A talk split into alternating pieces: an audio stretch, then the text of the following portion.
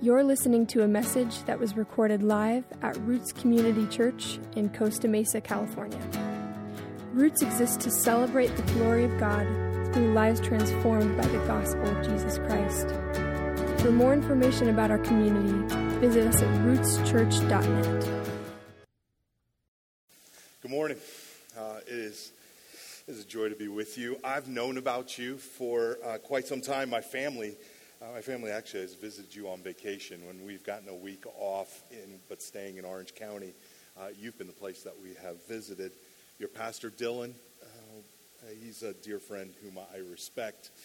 Uh, now I'm getting to know Hans and Alec, or Al, I guess I'm picking up more, uh, uh, calling it Al. And, and listen, I, I, just want you to hear, I, I love what you stand for. it's what a delight it is to be in this room with you. so greetings from Sovereign Grace Church in Old Town Orange. Uh, Sovereign, Grace, Sovereign Grace Church, well, actually, they changed their name to Cross of Grace Church in downtown Santa Ana, a sister church. There's a group in Anaheim Colony, if you know that area, in Old Town Anaheim, that is establishing themselves as uh, another sister church. And then there's a sister church in, if you can believe it, all the way up in Pasadena, who knows about you. And, and uh, uh so, so uh, receive our affection and our gratefulness for you that we are co laborers uh, in the gospel in California. What an honor it is to uh, be with you. But can I add on top of that, if I could just real briefly add, can I say uh, thank you, well done for stewarding your uh, pastor, the gift of a pastor in Dylan and his family. Uh, listen, pastors, you know this. Pastors are men who give themselves to the church, and it's not natural to give yourself to other people for their good, but rather to live for yourself. And so, as a church, and you're doing this, you're stewarding Him as a gift from God to you. So, uh, well done. I, I, hope He returns to you refreshed. I hope He returns to you refreshed. Okay. And, if I could say one more thing, I love what you're preaching through. Actually, the supremacy of Christ. Uh, uh, uh, listen, I was looking down the list and I was thinking to myself, everybody in Orange County should be listening to this maybe not my sermon, but the rest of the sermons. Everybody in Orange County, every church in Orange County should be should be preaching a, a series like this. It's just thrilled me when I first it hit my inbox, and I just thought this this is good. Uh, this is really good. So I want to serve you well, and and thank you for my assignment, the supremacy of Christ in the local church. So would you stand with me? as I read Ephesians chapter 1. I'm going to read from the English Standard Version, letter to Ephesians chapter 1, beginning with verse 15. Translator heading reads Thanksgiving and Prayer. Verse 15, follow along. The Apostle Paul writes For this reason, because I have heard of your faith in the Lord Jesus and your love toward all the saints, verse 16, I do not cease to give thanks to you, remembering you in my prayers. That the God of our Lord Jesus Christ, the Father of glory, may give you the spirit of wisdom and of revelation in the knowledge of Him. Verse 18, having the eyes of your hearts enlightened, that you may know what is the hope to which He called you what are the riches of his glorious inheritance in the saints? And what is the immeasurable greatness of his power towards us who believe, according to the working of his great might? Verse 20, that he worked in Christ when he raised him from the dead and seated him at his right hand in the heavenly places, far above all rule and authority and power and dominion, and above every name that is named, not only in this age, but also in the one to come. And he put all things under his feet and gave him as head over all things to the church, which is his body the fullness of Him who fills all in all. These are the very words of God. You may be seated. Wow. This prayer is a prayer for you. It's a, prayer, it's a prayer for me. It's prayer, prayer for us. The Apostle Paul originally wrote it to some of the very first Christians. He opened his letter. If you're unfamiliar with the Ephesians, just as a reminder, with, with uh, what precedes this prayer, verses 3 through 14, with what is really just one long sentence some 200 words or so, no periods in the original language. It reads like an outburst, like an outburst of praise right at the beginning of the letter. Phrase upon phrase, tumbling over one another, breaking every grammar rule in the book, so unruly that one biblical scholar famously called it a monstrosity of a sentence. A monstrosity. He said, the most monstrous sentence conglomeration, he wrote, that I have ever found in the Greek language. And yet, as is often the case with monsters, it's a beautiful monster. just, just this week, a man named Mark, I was, it was actually, it was just Friday night, who, who I had seen around my neighborhood for uh, nearly a decade. He cornered me on my way home. I was heading to my car. I was supposed to pick up pizza and come and, and bring it home for dinner. Everybody's waiting. All those kids, the, the, the, the hordes, were waiting for the pizza. And he cornered me in the parking lot. He's a big guy, he's an electrician. And, and for the first time ever talking to me, without my prompting, he began to share how he had lost his entire family over the last few years. His mom, mother, had passed from natural causes, but his father and his two brothers had all committed suicide. COVID had nearly entirely wiped out his business, and he knew I was a Christian, and he understandably had questions. I had questions. And in due time, as we talked and he shared his story, I turned to this monstro- monstrosity of a sentence, the sentence that precedes our text, our prayer, and explain to him what God, the Father, Son, and Holy Spirit have been doing since the beginning of time. and how he too could experience what you and I are experiencing. Those, those of us who have believed and been sealed with the promised Spirit experiencing forgiveness for our sin and redemption and un, an, unfathomably bright future, not on account of anything Mark had done or I had done, but because of Jesus. And actually, I, I, why, why would I not read this sentence to you? If you if you just look up in your Bible, verse three, Ephesians chapter one, verse three. Let me just read it to you so you can enjoy it. This is this is where this prayer comes from. The Apostle Paul writes, Blessed be the God and Father of our Lord Jesus Christ, who blessed us in Christ with every spiritual blessing in the heavenly places, even as he chose us in him before the foundation of the world. And you could, if you could just imagine with me, it's Friday night in tears, Mark listening. That we should be holy and blameless before him. In love, he predestined us for adoption to himself as sons through Jesus Christ according to the purpose of his will. Mark, all this is happening for you. To the praise of his glorious grace with which he has blessed us in the beloved. In him we have redemption through his blood, the forgiveness of our trespasses according to the riches of his grace. That was what's being offered. Verse 8, which he lavished upon us in all wisdom and insight, making known to us the mystery of his will. And for Mark and I that evening, is mysterious. The mystery of his will according to his purpose, which he set forth in Christ as a plan for the fullness of time to unite all things in heaven and things on earth. And then Paul continues, one big sentence In him we have obtained an inheritance, having been predestined according to the purpose of him who works all things according to the counsel of his will, so that we who were the first to hope in Christ might be to the praise of his glory. And this was my hope for Mark. In him, you also, when you heard the word of truth,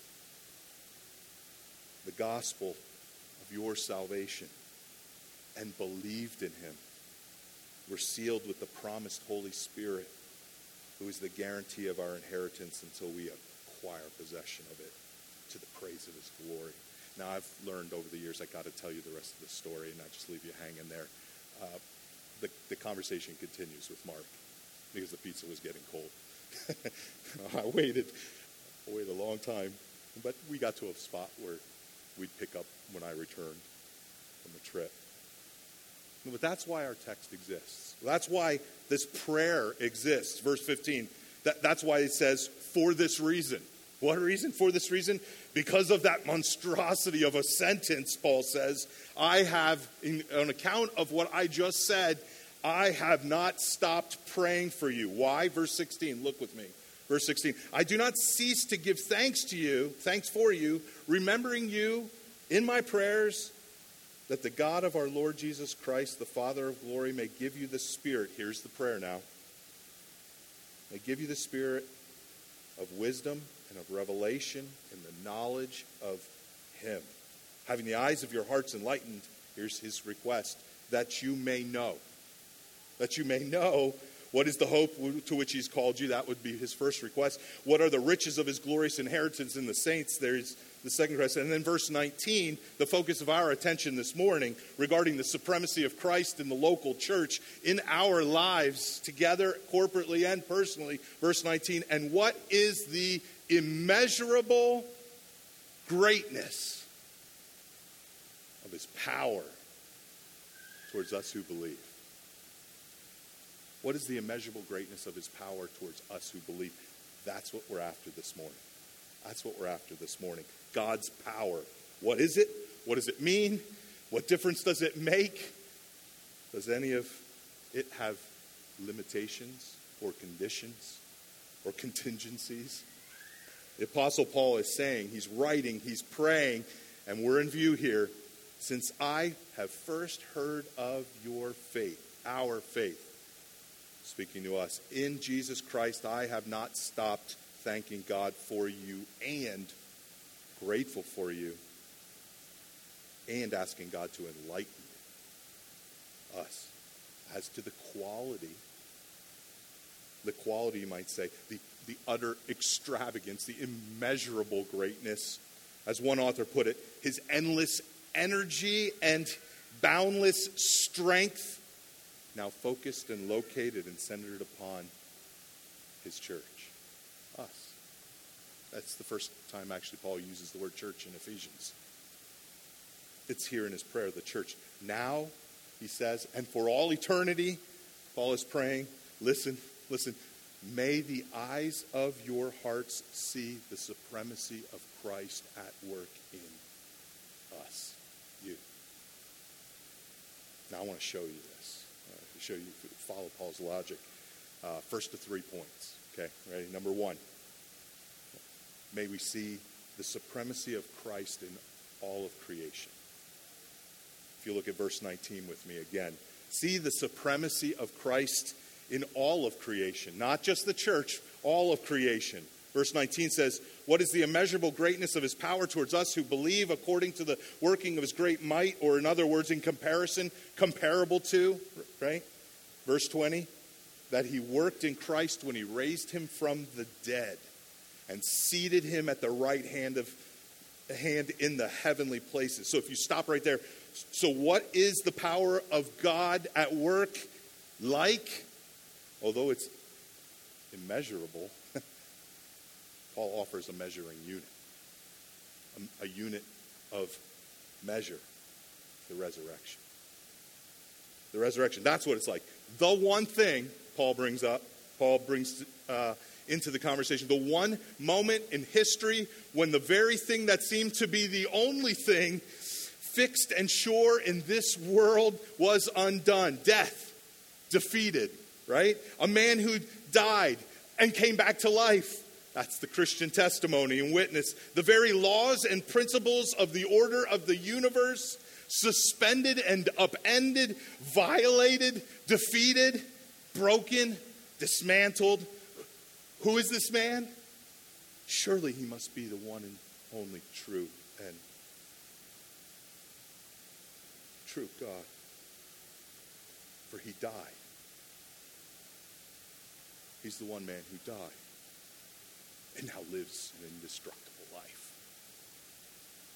The power of God, the Father, demonstrated, this is our confession, demonstrated in the tearing of his Son out of the tomb and seating him beside himself at the right hand, the place of honor and power, aside the throne Paul says that's the kind of power at work in us, the church,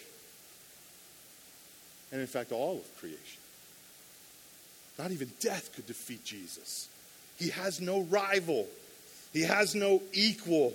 And to say it in another way, the Father has appointed him to an office that reports to no one. Verse 21. He is now, verse 21, far above all rule and authority and power and dominion, and above every name that is named, not only in this age, but in the age in the one to come. He's the head of the universe.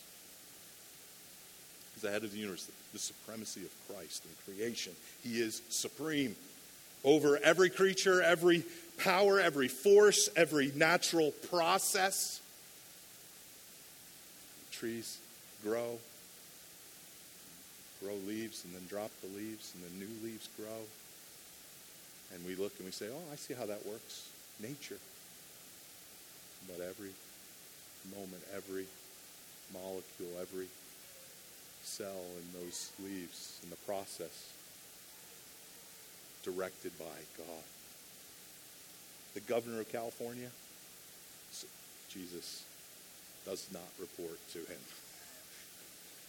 Viruses, no, no rogue viruses. Don't know where it came from yet. Everybody's got their guess.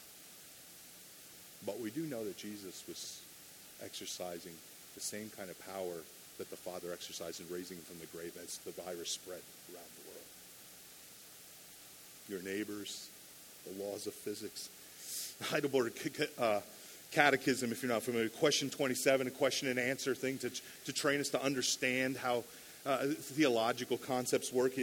Question 27 is What do you understand by the providence of God? And here's the answer Heidelberg Catechism The almighty, everywhere present power of God, whereby, as it were by his hand, he still upholds heaven and earth with all creatures, and so governs them that herbs and grass, rain and drought, fruitful and barren years, meat and drink, health and sickness, riches and poverty. Indeed, all things come not by chance, but by his fatherly hand.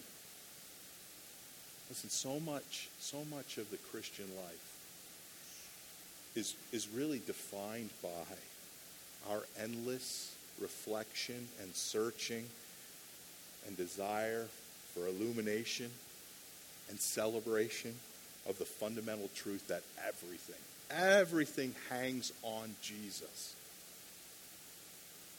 so Paul prays, may God help you to see and believe and savor and trust and enjoy the supremacy of Christ in all of creation. But second point, second point, see the supremacy of Christ in the church. Look again, verse 22. See the supremacy of Christ in the church.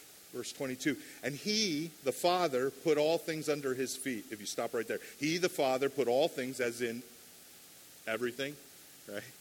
He put everything under his, the Son's feet, Jesus' feet. This is a clear allusion to Psalm 8. You don't have to turn there, but this is what David writes. Listen, you're going to hear the same thing. Oh Lord, our Lord, you know this psalm. How majestic is your name in all the earth. You have set your glory above the heavens.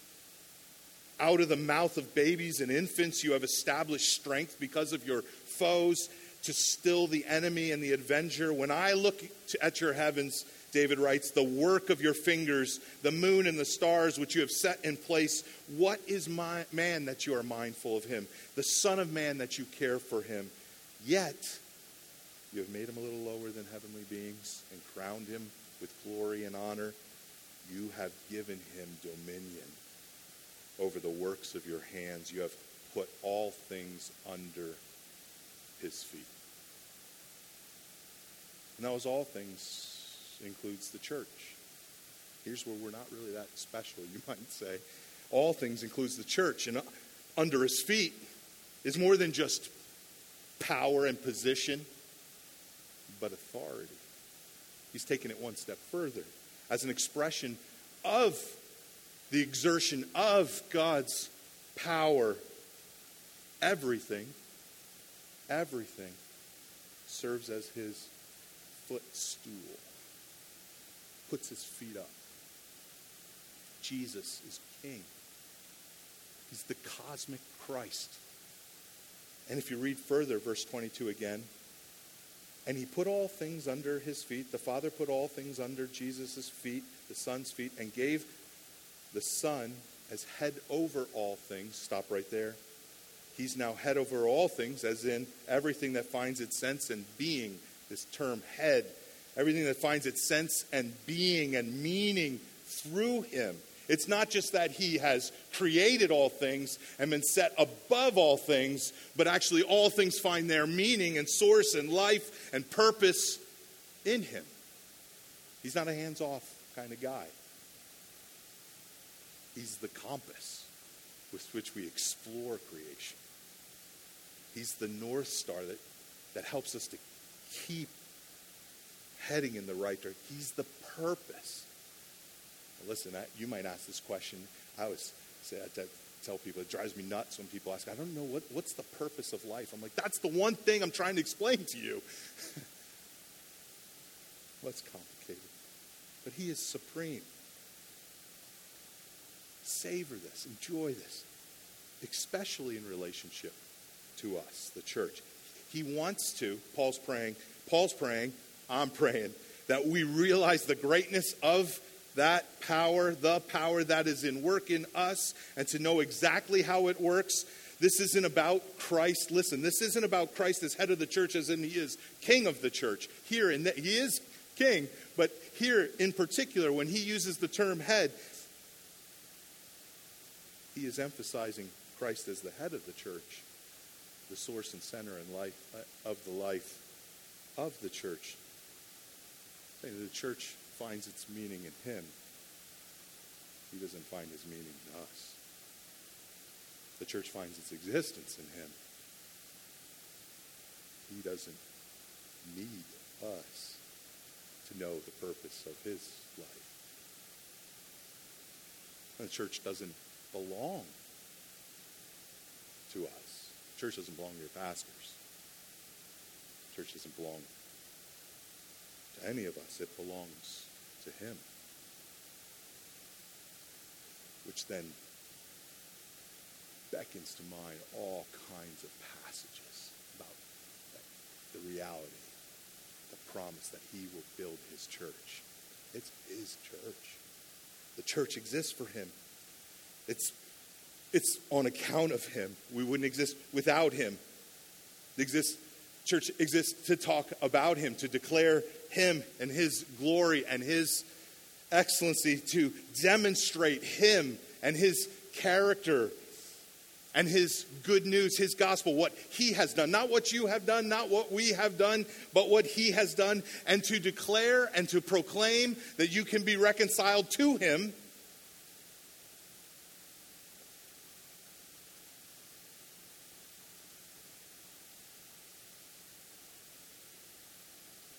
he is head of the church. But if I could just take it one step further, this is where I miss it. Oftentimes, this is this is both breathtaking and out of my depth. Point number three see the supremacy of Christ in creation, see the supremacy of Christ in the church, but see the supremacy of Christ for the church. For the church. Look again, verse 22. Read it carefully. And he, the Father, put all things under his, the Son's feet, and gave him as head over all things to the church which is his body, the fullness of him who fills all in all. What is the immeasurable greatness of his power towards us who believe? Listen, connect the dots. Connect the dots. He's the head of all things. He's the head of the universe, creation. He's the head of, we fall under that, the church, and functions in a distinct way with us that he doesn't function with others, the universe and the church have the same head. Right? That's what's saying there. But Paul twists it just a little and draws our attention to the fact that his supremacy over all of creation and over all of us must be seen must be seen for the benefit of his people.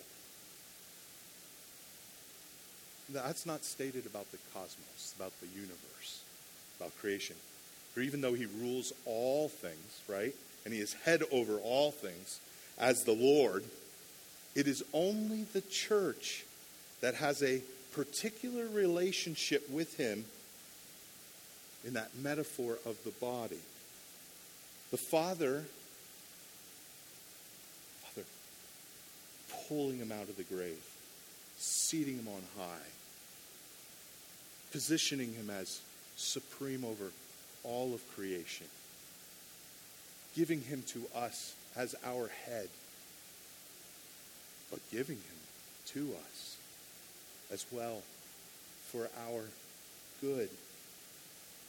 The Supreme One isn't just that guy in the office on the next floor above you. No, he's with us. He belongs to us. The Father gave his Son, who is over all creation, head of all creation, head of the church. He gave, he gave them to us. Listen, we must emphasize, as a scholar writes, we must emphasize that God has given all his power and honor and dignity to him for the church. This is why the Father has done what he's done to Jesus. Must emphasize, we must dwell upon, we must comprehend, we must understand, have this knowledge that God has given all this power and honor, honor and dignity to Jesus one step further, for us. God's raised him from the dead, set him, set him at his own right hand, and put all things under his feet, and has made him to be head over all things for the church. It means for the sake of the church, for the sake of the church, that, that he, Jesus, might exercise his authority and power in the interests of the church. In order that he might finally redeem his people and present them to who? The Father. Again, not, not only that, that he might exercise a great power over all of creation and enjoy that, but for our sake in particular. What does this mean? Listen, what does this mean? Enjoy this. Whatever is true of him is true of us. Now think of all the passages that one day we will reign with him. Strange passages about judging angels. The idea that he has shared his inheritance with us we will reign with him. He has given Jesus these things, this position, this power, that what is true of him would be true of us, and is true of us, all of us who are Christians. God has given it all to him for the sake of the church, which is his body, the fullness that fills all in all. The universe and the church have the same head He's the head of the universe, but I belong to him. I'm his body. Listen, God, God, placed, God placed all things under his feet. That's a, maybe good news.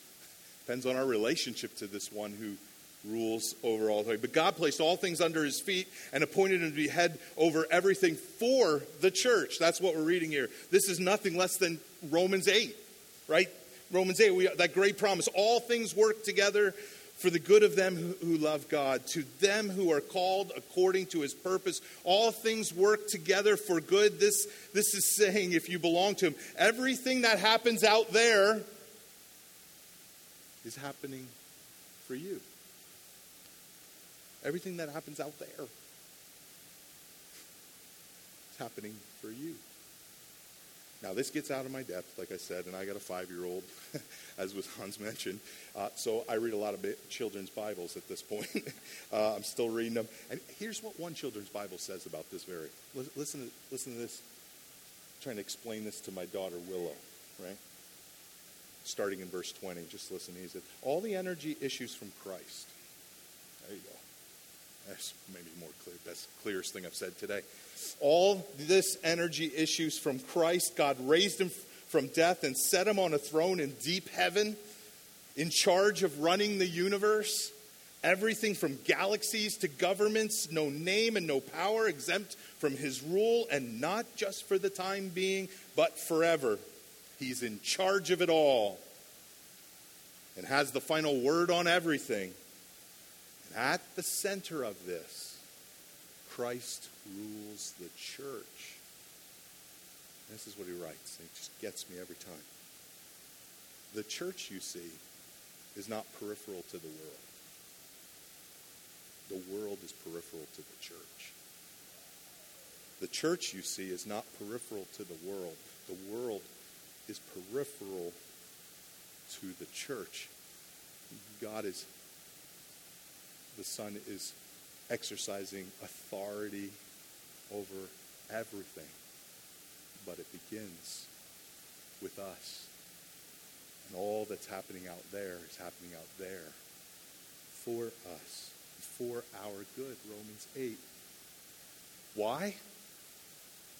Because as He is our head, and His expression of His power, the kingdom of God growing, the fullness filling all in all, we become we become a living demonstration of a boots on the ground expression of God's power, the supremacy of Christ being proclaimed through your lives, our lives as redeemed people. It's why, it's why, sure you've heard this before, let me add to it. The old Abraham Kuyper saying there's not a square inch, right? Not a square inch in the whole domain of our human existence over which Christ, who is sovereign all, over all, does not cry mine. You know that? There's not a square inch in the whole domain of hum, our human existence over which Christ, who is sovereign over all, does not cry mine. But Ephesians 1 teaches us that our response is yes and amen. and as I heard one person teaching children about this quote, mine too. Mine too. Not, not for my glory, not for, for my name's sake. But there's not a square inch in the whole domain over our human existence over which Christ, who is sovereign over all, he's over all, does not cry mine. And we say yes and amen. And by grace of God, united to him, enjoying his resurrection power in our lives today in this moment, experiencing it more and more as we are transformed, even those little recesses of your heart where you don't say, huh, let's say, my head sovereign over all, given to me to work all these things out for my good. I don't say yes and amen and mine too, forevermore. So, what do you do with this? Well, when you're struggling internally, you're wondering, you feel broken. You feel weak. You're wrestling with questions. You're doubting your faith. You're giving up hope. All these things that we wrestle with. When you're struggling with your besetting sin, and the impulses in you that are not not glorifying to the Lord, and if only He knew what I was thinking, and He does. And all that's going inside, you, you can you can turn to this text and this prayer and ask the Lord the same thing that Paul prays for us. Open up the eyes of my heart that I might see Jesus for not only who he is, but what he is doing and his relationship to me. You don't know the Lord. This is the escape out. This is, this is the good news. Sin, sin and all its effects in you, inter- internally, like a like a, a vice just gripping in on your life. It's not only an offer for forgiveness for every sin and reconciliation with God, but it's a sure hope for a very bright future where you can relate to this one. But it also is a place to look outside. And, and if, if the church has ever been, we'll say, thinking about what goes on in the world, it might be right now, this last year or so, and eagerly hoping for a better year this year. And you're concerned. I was just talking to a good brother last night, just struggling with California. I had no idea he was talking about I love California now.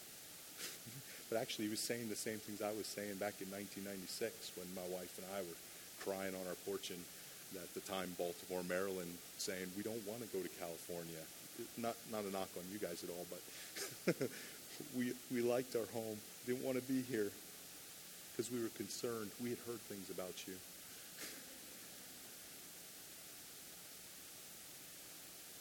but we can go to this same text and pray the same prayer that we might realize not only is he in control of all things, but he's in control of all things for our good.